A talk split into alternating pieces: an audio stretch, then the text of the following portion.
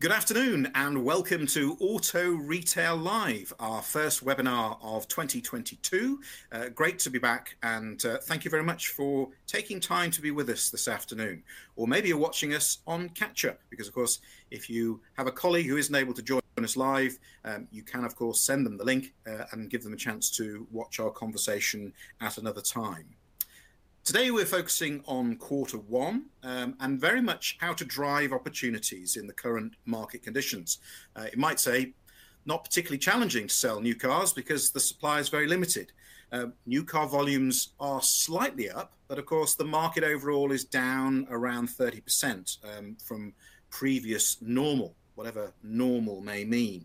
Used car values remain at an all time high, very strong, which means supply outstrips demand. So, how can retailers make best use of these conditions, and for how long is it going to carry on? We're joined today by Jason Cranswick, who's the Chief Operating Officer of Marubeni Auto Investment, um, who you'll be familiar with through the RRG Group um, and Norton Way.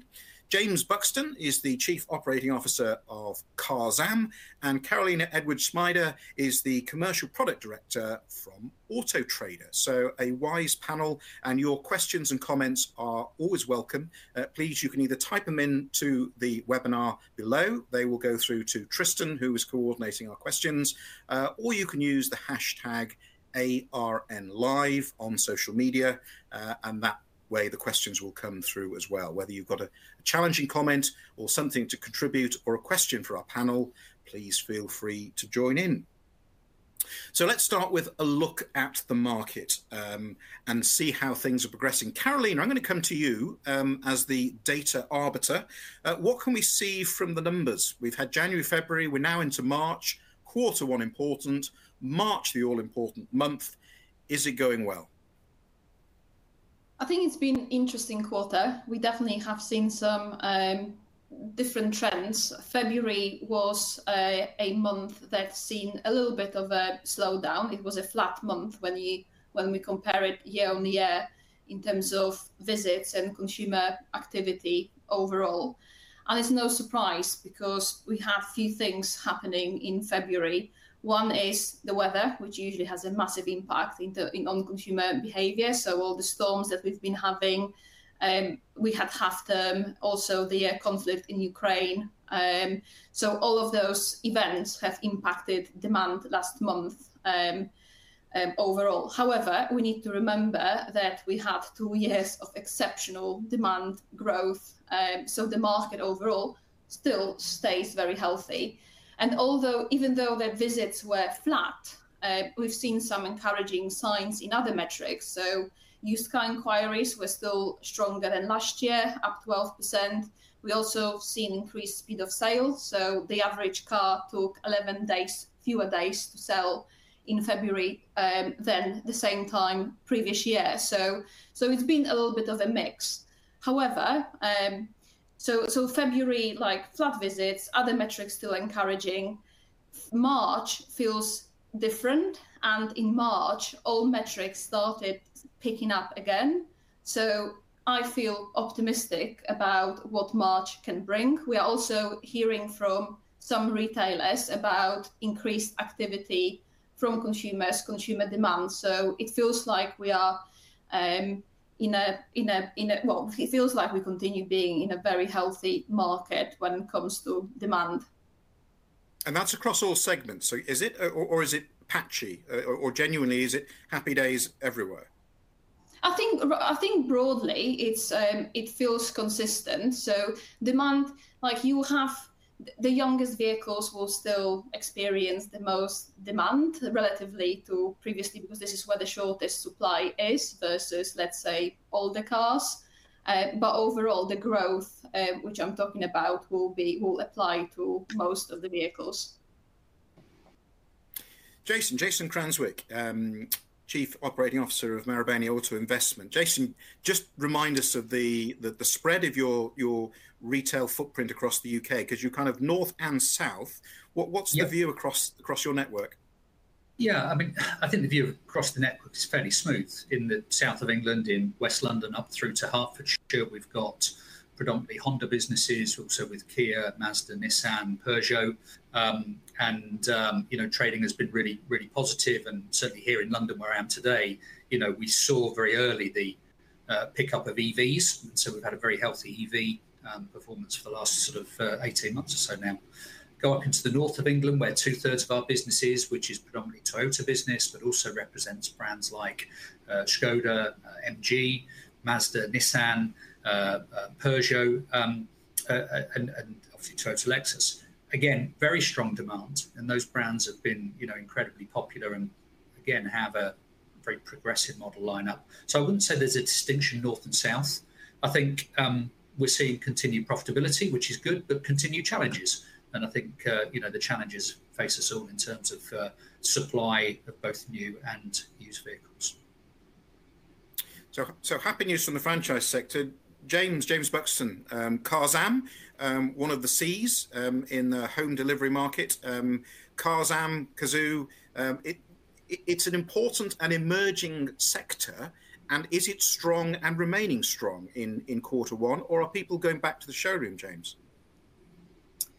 So, uh, we believe that it's remaining strong, so our year-on-year growth figures are still, you know, extremely positive. Obviously, we are carrying more stock than we did this time last year, but we don't see a significant decline in inquiries or demand.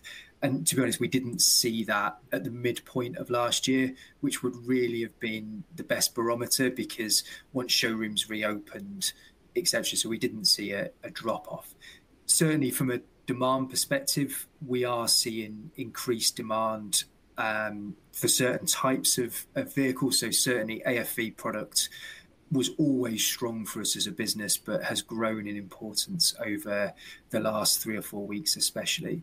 And conversely, we are also seeing some challenges around um, larger petrol engines, especially. So the more performance end of the market is perhaps a touch less buoyant than it was um, this time last year or certainly over the summer. I mean, you're in a competitive market to find vehicles to to to sell um, and move forward. What's supply like at the moment, um, looking for those vehicles in a in a market where, you know, it's constrained? Yeah, so supply is is a challenge and and always always has been and always will be. I think that there are still vehicles out there to to purchase in the open market. Um, but I would say that perhaps in the last couple of weeks, the um, ferocity of some of the the bidding has eased slightly, especially on certain types of vehicle in certain segments. Um, that said, retail performance is, is still is still strong. But key to any business, be it ours or a traditional bricks bricks and mortar retailer, is, you know, procuring vehicles from a wide range of sources, and that's absolutely what what we do, and I know that the vast majority of um, attendees on today's seminar will do similar. Yeah, I mean, what's the what's changed in that in that regard? Is it because as the shift in in the segment that you're working in, you know, there are there are players in that market who presumably are being fed by um, auctions and and coming back off fleets. I guess you're all competing now um, in a in a very tight pool. Is is that creating an mm. artificial inflation of the price, or is is it easy to get hold? I think it's cars are still available to purchase. I think what we've all got to to look at as well is, you know, some of the OEM strategies that ultimately feed into to us as a business and to every used car business in the land. So it's clear that OEMs are prioritizing retail customers, so you're seeing more retail um, deliveries than you are fleet deliveries. And really from that, obviously, I don't represent a franchise dealer business, but there's probably more part exchanges being generated in that area of the market, which perhaps sustains some of the franchise businesses in a slightly um, more normal fashion. Still not normal, but closer to reality. And that then therefore means that those franchise businesses perhaps don't need to procure as many vehicles in the open market, because obviously there's a depleted number of vehicles returning into the fleet sector. So I think it's not as clear-cut as saying everybody, you know, is out fighting over cars. I think certain areas of the market actually are generating quite a few part exchanges themselves. Other areas of the market are procuring from auction, but ha- perhaps not everybody is only is solely focused down that one route. You're watching the Auto Retail Network quarter one briefing. Uh, thank you very much for joining us uh, today. We uh, welcome your comments and questions. By all means, send them through to us here directly through the webinar uh, or using the hashtag ARNLive. James, thanks for that view on, on use. I, I want to turn to, to Jason uh, and take a view on supply. I know it's sort of a conversation opener these days say, okay, chip shortage, supply is a challenge. But it's probably not just the same across the board, is it? The Koreans and the Japanese seem to have managed it really well, and the Europeans struggled. Is that still the case, or, or are things easing off for everybody? Yeah, um, uh, it's a it's a hot topic to say the least, and uh, yeah, I think we're blessed with our portfolio of um, Southeast Asian brands that uh, seem to be at the better end of supply. Um, uh, still challenging. But uh, at, at, least we have you know sort of um, visibility and stock coming coming through. I think um, uh, probably the European brands have suffered more so. Um, I think one of the points that we would look at is you know um, it's not been uncommon in certain brands to be waiting a year for supply, typically in the luxury and, and high premium brands. So the way you handle a consumer through that process, um, you know, is incredibly important, and that's something that our teams now really um, focus on is how do you manage a consumer along a maybe six month or nine month uh, lead time. Um, but I do think you know we we you know we have challenges. It, it's interesting. I don't think our challenges are unique to us um, as an industry. Um, they're probably more acute. You know, there's factors we've not had to worry about before. Um, you know, certainly in experience, if you had a portfolio of brands, if you had a brand that was struggling with a parts supply, you probably have six or seven other brands you could offset that volume with.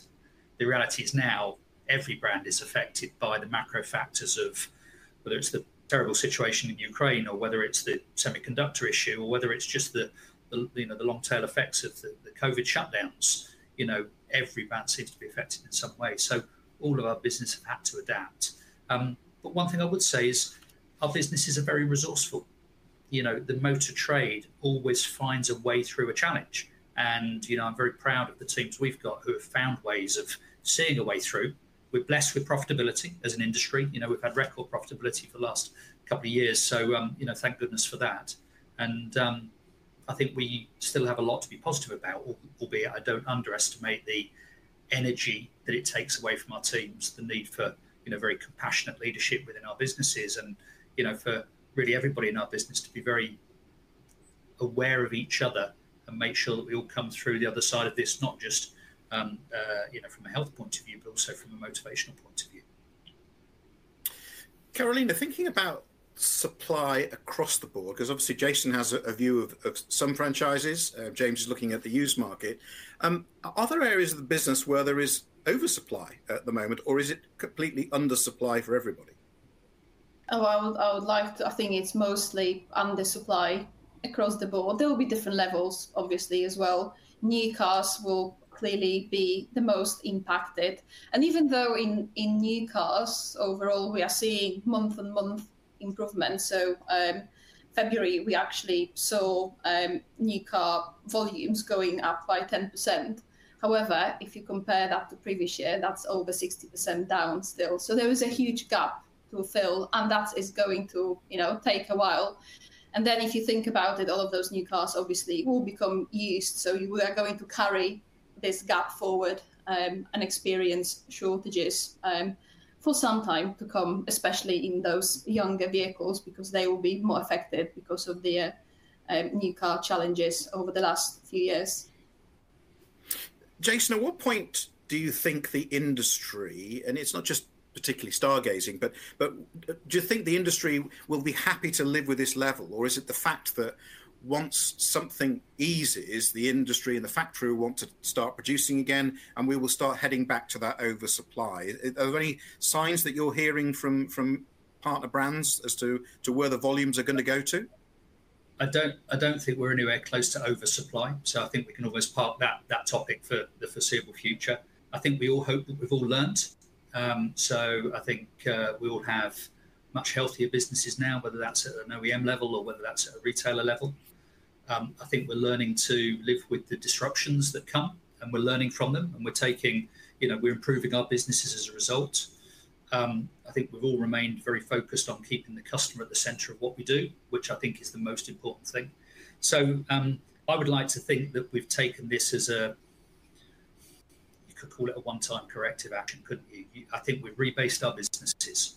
We've focused on the staff numbers, the competencies. Um, we've got best practice in play. We've enjoyed a period of profitability that we've not enjoyed maybe in the same way before. So I think it allows us now to reset our businesses. Um, the bar will continue to move, and I'm sure some manufacturers will come back into the market with you know volumes over time. Um, but you know we've got a lot of catch back over the next couple of years for, for volumes lost, in the last couple of years. So um, I think we've got a lot to be confident about, and I'd like to think that one thing that's come out, and interestingly, reading the latest NFDA survey, is I think most dealers feel their manufacturer relationship is the strongest it's been for some time. So it does feel as though we've entered this partnership. I think we've got mutual requirements of each other, and I think we've we've rebased our businesses now. So hopefully we can continue, you know, on the path that we're on. And I don't foresee oversupply being a challenge to us in the near term. Uh, a point to, to mention that uh, at, at, that juncture, the latest um, Auto Retail Network franchising report um, is just about to be published. Uh, you can um, place an order now. Um, and, and, talking about volumes and markets, uh, the franchising report does have that um, really interesting one to three year old market um, information. So by region and by brand, the one to three year old market for, for each uh, area of interest, and that is available now to to uh, pre-order online. James, can we talk about price? Um, peak price now, of course. Does it mean that this is the market value um, of a vehicle and it will depreciate normally from here? Or are we going to get to a stage where there is some correction? And you perhaps alluded to it earlier uh, when you mentioned some of the bigger engine petrol um, sports cars might be might be starting to turn. Yeah, I, I mean, I think the the price conversation is is complex and, and multifaceted. I think we also have to just consider what goes into to a to a used car price, and and quite often that's a direct output of the new car price, and it's also a direct output of the residual value that that vehicle achieves in in the market. So if we see OEMs increasing price in line with inflation or even above that in some instances, that widens the gap between a new vehicle price and a used vehicle price, perhaps back to a more normal level.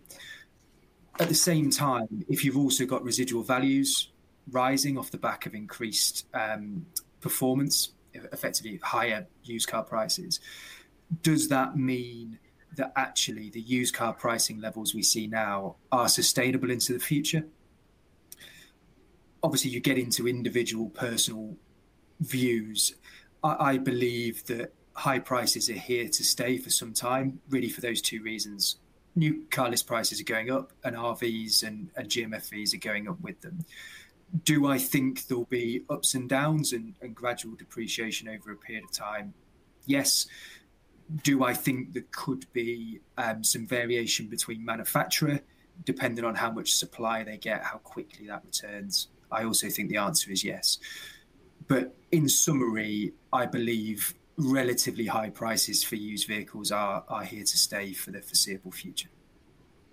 Pricing is sensitive, sensitive in terms of the market is moving all the time. I mean, your your business depends on people coming online, searching, finding a deal, being happy, moving on. So I guess you, you've got a you've got a tribe of people who are constantly repricing along with the algorithm to do it. How often are you looking at pricing? Is it by the second or by the day?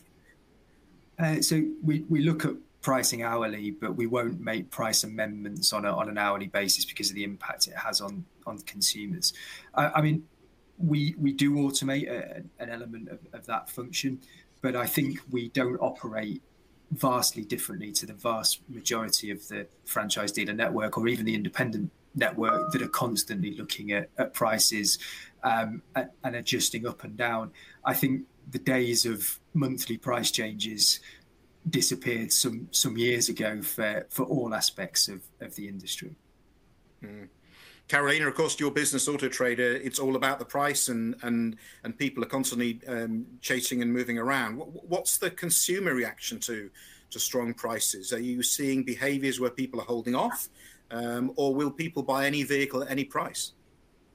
Well, it definitely is not slowing the demand overall. If you look at the uh, the macro level overall, so demand continues rising and prices continue increasing. As you said earlier, we've seen the the, the, the another record month in February in terms of price growth, and um, so and it's third. It's not like the uh, slide growth; it's thirty percent over thirty percent year on year. So it's huge in terms of the differences, and we've seen consecutive growth for the last two years. Mm-hmm. So um, the, the, the trend is definitely um, on the uh, upward trajectory, and it's not likely to reverse either. This this growth in terms of um, rate of growth might balance out a little bit. So, you know, whether we can go much further beyond 30% year on year, I would challenge that. Uh, but we certainly will continue seeing um, growth overall. And I think things like market dynamics in terms of solid demand combined, combined with ongoing supply challenges, which might go, get even more challenging given um, conflict in Ukraine as well um, and its impact. So prices are likely to remain high. I think um, both uh, Jason and James mentioned that earlier. In terms of um, various how consumers react to it, I think it's interesting. EVs are interesting specifically from the uh, consumer point of view because um, this is a segment of the market which is more expensive, and consumers do um, respond to it. Where you know the, the we, have seen some trends where when we had the uh, fuel shortage, we've seen massive spikes in demand for EVs. Since then, it has gone down. However, now with fuel prices increasing, it, it, it picked up again. So consumers do react to uh, price. I think they are sensitive to price. However, with the overall shortage of vehicles, I think they realize that it's much harder to um, get the car nowadays. Um, and, and, and they seem to be willing to pay the price in most cases. Whether they are getting exactly the same car, whether they are getting exactly the same car um, as they would two years ago, that's a different question, I think. So there might be some transition to um, different type of vehicle. And what, what's your advice as, as a platform um, to retailers to to, to take advantage in a positive way to, to, to make this opportunity uh, work for them?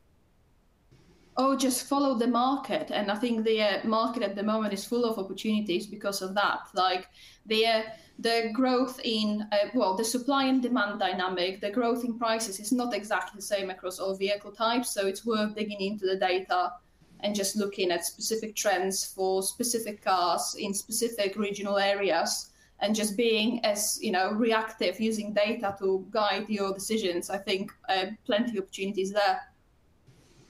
Jason you've been uh, patient and quiet. Please your thoughts on the on the uh, the sensitive topic of price. Do, do you know what? Um, I, th- I, think it's quite an exciting topic to be honest. I think you know um, we're now in a business that can become much more data informed than before you know the days of the old Glass's Guide have, have long gone and I think there's some fantastic tools and systems out there now that can help us, you know, really understand desirability, you know, price elasticity, and speed to sale. And I think those are the factors that every dealer has to have. It would be very easy for us to become a little bit lazy with the current demand and you know just the viewpoint that demand is outstripping supply so you can stock anything that that's not the case and you know certainly i echo what james was saying earlier on that you know the decision making has to be rapid and iterative and probably done many times a day you don't want to be changing your price to affect the consumer experience. But you know, I think as an industry now, we have to embrace the technology changes that are given to us. I think we've got to find ways of becoming much more data informed and objective rather than subjective. And I think the businesses that can identify desirability, speed to sale, and price elasticity are the ones that are going to win in the long term. And I think it's down to us all to go and really you know, bring those skills into our businesses, bring that technology into our businesses, and really embrace it in a way that uh, you know other industries have done, and, and, I think it will make us incredibly successful. But you know, um, it's always a hot topic, but I think it's one that we've got to we, we've got to have a systemic approach to rather than being a dark art. You're watching the quarter one briefing from Auto Retail Network. Thoughts and comments. Um, we've talked about supply, we've talked about uh, pricing, um, and we've touched on quarter one. Any thoughts and contributions, you're welcome to send them through. And Tristan will then feed through into um, the webinar. Jason, um, stay with us because I want to think now a little bit about market conditions. We talked about supply and technology and so on, but we have the challenges in Ukraine. We have um, economic pressures following COVID. Um, there are a number of pressures uh, on the cost of living. Um, and ultimately, despite the fact people may have saved some money over COVID and have some more in the bank because they couldn't go on holiday or what have you, those pressures haven't gone away. What, what, what does that feel like in the showroom? Is there any difference in the way that the customer is approaching the deal, whether switching one type of financing to another, or has nothing changed? Yeah, um, there's, there's some big trends there. Um, obviously the need for consumer finance, you know, is ever pre- ever present. You know, so we're seeing consumers wanting either longer terms or they want to enjoy the benefit of higher residuals. Um, I think there's much more transparency than there ever used to be around how to um, construct a deal with a consumer. I think consumers are wanting to take more control for themselves.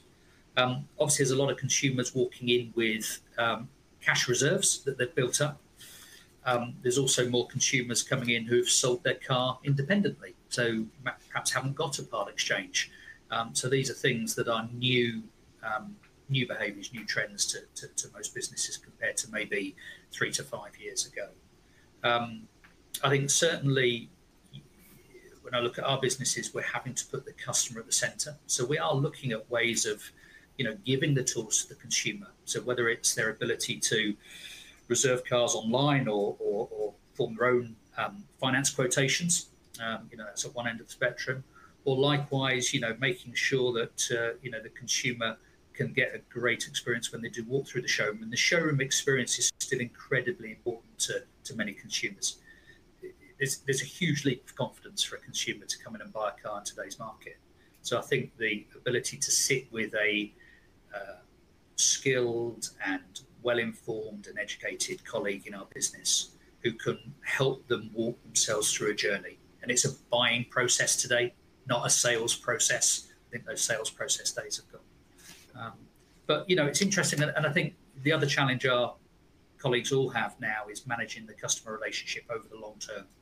So we mentioned it before. It's not unusual now to have to wait six to nine months for their vehicle of choice to arrive.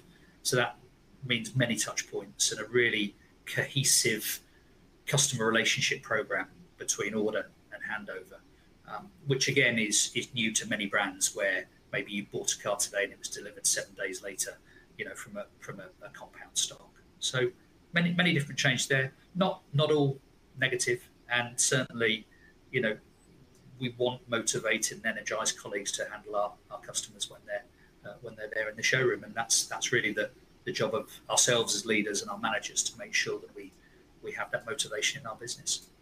Is there a worldwide shortage of brochures? Um, I only ask because my wife and I visit, visit, visited um, four different franchises, none of yours, uh, by the way, um, and one of them had a brochure. The other three businesses one of them printed off a brochure, and the others didn't have any. But um, I was allowed to read over the desk the sales exec's copy. So, so I, there seems to be a worldwide shortage of brochures, but um, but maybe that's just yeah. me getting old. But uh... I think it's like a Haynes manual. Um, yes, exactly. Yeah, um, Carolina, thinking there about market conditions and and people's ability to um, afford and buy things. Um, are there any changes that you're seeing on the platform? You alluded to it earlier, perhaps in in terms of the different type of vehicles that people are choosing, but that may be around the fuel cost or, the, or other other pressures you're seeing in your data.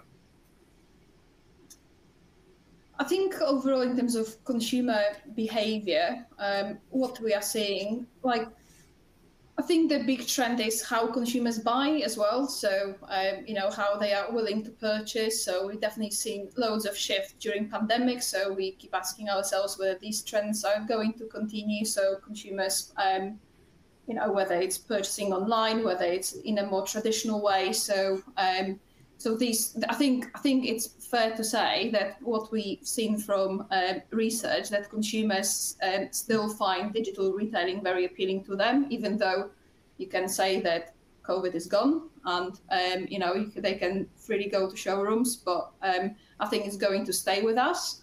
Um, I think um, I don't think there will be um, majority who suddenly just want to buy online either. So I think um, retailers will need to be prepared for a balance of, um, you know, being able to gear up for omni-channel sales. Some consumers feeling more comfortable completing part of the journey online versus going to the forecourt. So some of these trends we definitely continue seeing in terms of how they purchase.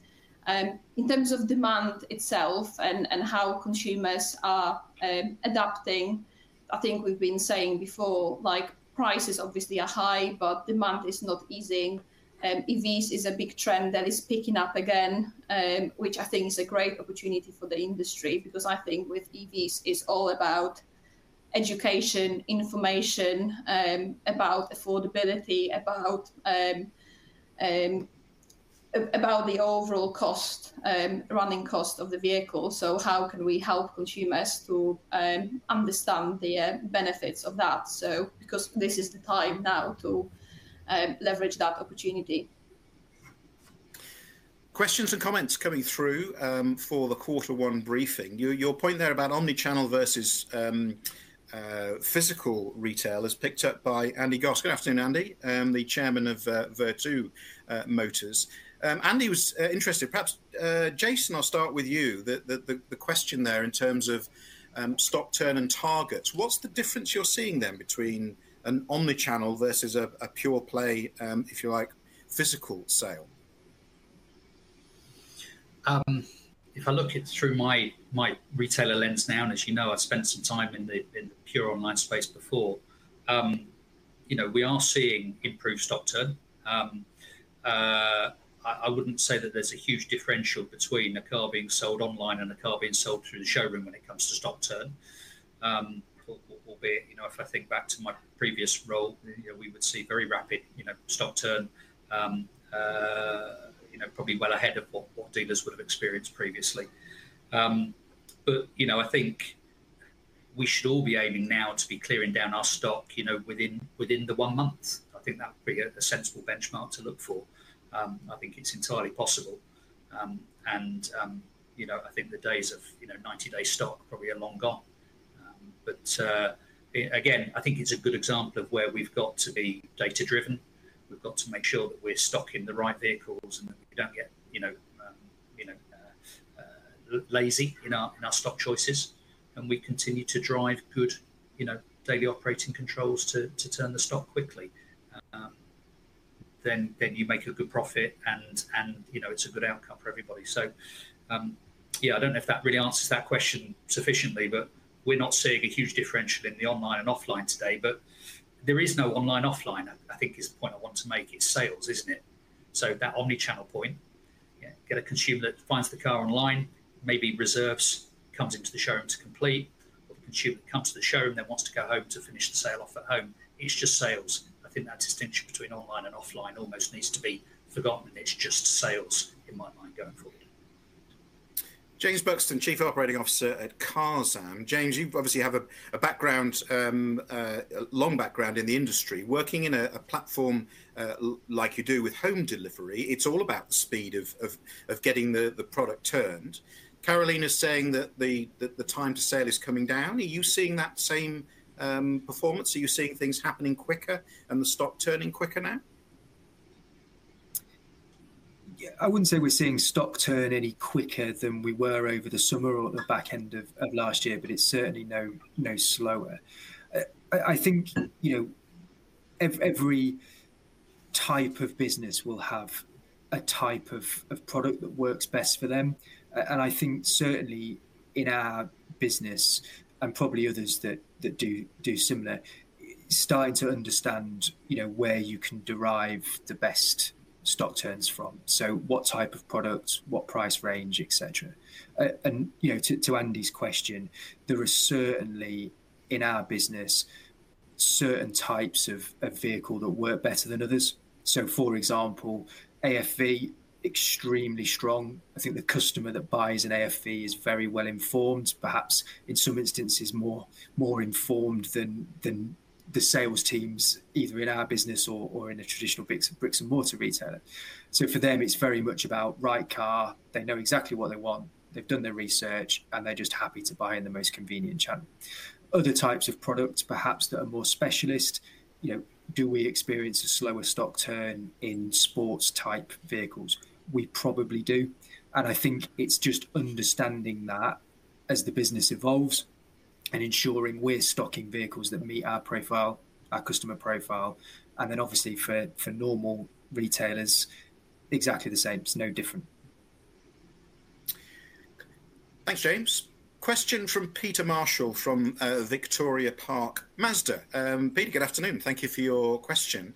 Um, he commented on my point about brochures. He said manufacturers have used COVID as an excuse to get rid of brochures. It saves money. It's true, but bizarrely, Peter, actually, the Mazda dealer was the dealer that had a brochure that I have here. So, so um, good on you, Mazda. But Peter's question: How does the panel believe a dealership can keep costs and overheads down um, in a world of spiraling costs? Jason, I'm going to come to you first, and then and then to Carolina. Um, stop leakage. I think that's the only way of doing it. You know, there's still there's still area of leakage in every business. Um, I think uh, you know there's always going to be ways of finding you know efficiencies, um, uh, process improvements. I think it's a relentless task, but I think it's it's the mission of every dealer, isn't it, to, to have really a really tight process, minimize the leakage, and, and, and go and look for those opportunities to make those savings. But you know, I think we must all make sure we keep the best people in our businesses making the best customer experiences. You know, there's always going to be a cost of franchise in a franchise dealer world. That can't be changed. Um, but I think it's a relentless pursuit of looking to close down those leakages in the in, in, in the business. And you know, I mean, different things to different people, but I think it's a it's a lifetime's work. Carolina, cost of advertising is a cost. Um, how, how, can you minimise that and, and still be visible and sell products? I think it's all about effectiveness of advertising and understanding what works, what doesn't, and just focusing on channels that really work. And I think what comes with it is, which I alluded to before, is how retailers sell as well and how they transition where they can into doing more online, which can create various operational efficiencies at the dealership as well. So how consumers are actually served through that. So, um, but I think in terms of the uh, cost savings will look very different, um, you know, across every retailer because of different cost structures, different setup, different operational processes. So I'm not sure there is a generic answers, but I think focusing on efficient channels um, definitely feels like the right thing, and then digitizing the uh, selling um, processes as well, bringing more online. Thanks, Carolina. Jason, I'm going to jump back to you because um, there's a question here about finance um, approval. Um, and, and, James, I'll come to you in, in, in, a moment for a comment on it. The, the question here is Will we get to near 100% online um, finance approval? And, and, if so, where does that leave the business manager? Is, is she or he unemployed at that point? It's an interesting point you raised there because I think, yes, the answer is we will get to a point where the whole finance process is online think whether it's from a customer self-service perspective, whether it's from a TCF point of view for a regulator, whether it's through ID verification to make sure that, that you know all anti-fraud measures are in place, I think it is inevitable it will go online. Um, I think most lenders are looking at this. Some lenders have already um, got the process nailed, um, but I think this will be the year when many more lenders move to an online process. Um, what does that mean for the business manager? That's an interesting point. Um, I think you know business managers are very skilled individuals. Um, you know, their, their, their, their, efforts and their value to the business has been, um, uh, you know, notable over the years. So um, I'm sure that uh, the role will be adapted. Um, you know, there's other products that business managers sell as well, which are still essential to our, our core business. And, and ultimately, you know, there needs to be a huge job of oversight. So even in a systemized world, you need to make sure you've got oversight. So um, uh, I can understand why someone would be concerned, but by the same token, I don't think it is a, a, a bad thing. It's not a bad thing for the consumer. It'd be a good thing, you know, o- o- overall. But yes, a systemized approach to finance will be coming very soon. finance key, um, James, in, in Carzam. I, I, wonder what the split is, or uh, interesting whether you were able to reveal it or not, but in terms of people who are buying with finance um, or, or, or, providing their own finance. Yeah, so I, I think obviously from a digitalization perspective, that business is fully finance online and, and has been since day one. I, I think from a from a split perspective, um, what I would say is we, we still have to work hard at finance penetration much in the same way as as any other retailer. Um, and I think what you find is that a consumer buying online, and this won't be unique to, to us, is also looking at finance products as well. So, so the vehicle and the finance um, are, are two separate journeys that are perhaps being undertaken at the same time. So, regardless of whether or not you have a seamless end-to-end finance journey, it's still a competitive marketplace. And I still believe that the value of um, having that conversation at certain points in the buying journey is um, is relevant. So back to the earlier point, business managers, I believe there will always be customers that will need to have the options explained to them in a compliant manner um, in order to to complete that transaction, which is is exactly what we do um, currently. Thanks, James. Time's our enemy. We, we've got a couple of minutes left. Um, Stuart Leatherbarrow. Hello, Stuart. Um, thank you for your question. I'm going to throw this to Jason. Um, Stuart Leatherbarrow from Auto Trader says, when can consumers expect a greater choice of affordable new EVs? And I'm sure part of your answer is that they're incredibly affordable at your franchise, but you know the wider point he's making. What, what's your answer? Yeah, yeah, it'll have a 2022 date on it, I think. Um, you know, yeah, I'm, I'm, sat here looking out in the forecourt now to a very wide selection of EVs at our Honda business that all look extremely affordable. Um, but but likewise, you know, you've got you know used product like used Tesla coming into the market now. I think um, uh, you know, whereas dealers maybe were nervous of taking um, EVs and AFVs into their inventory, I think now it's going to grow from you know a couple of percent, five percent of inventory to maybe ten percent for most dealers by the end of this year. So I think that affordable EV for the person on the street, um, uh, you know, spending less than thirty thousand pounds, or you know, if it's a mid, mid to large size car, less than forty thousand pounds, those days are here now. Um, likewise, you look at the brands, you know, new brands. We've just taken on MG it's got a fantastic EV and very affordable EV range available. So there is new product coming into the market as well as used. But I think short answer to, to, to the question is it's it's 2022 is when that affordability will be seen. Brilliant answer. Thank you, Jason. Uh, our time is nearly up. We traditionally um, travel around our panelists and ask for a tip to take away uh, before uh, we close. And I'm going to turn to Carolina first and ask what's your takeaway in, in quarter one um, that we can practically do is, as retailers from today? What should we be doing?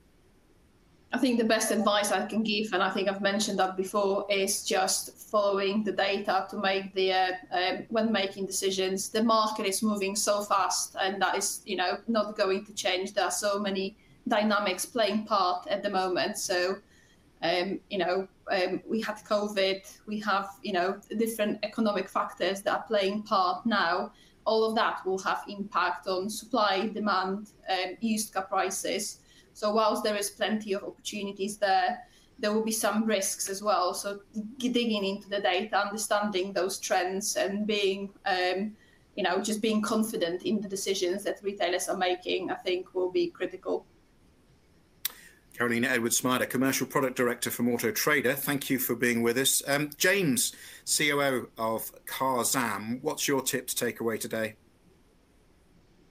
Yeah, so I, would really echo the previous point. I, I, mean, for me, whilst we're in an extremely buoyant market with high prices, you know, as supply comes back, there will be movement in used car prices, um, especially in late plate, low mileage cars. So I think reviewing the data, understanding as best we can the volume of vehicles entering the market is going to be critical to all of our successes over the coming 12 months.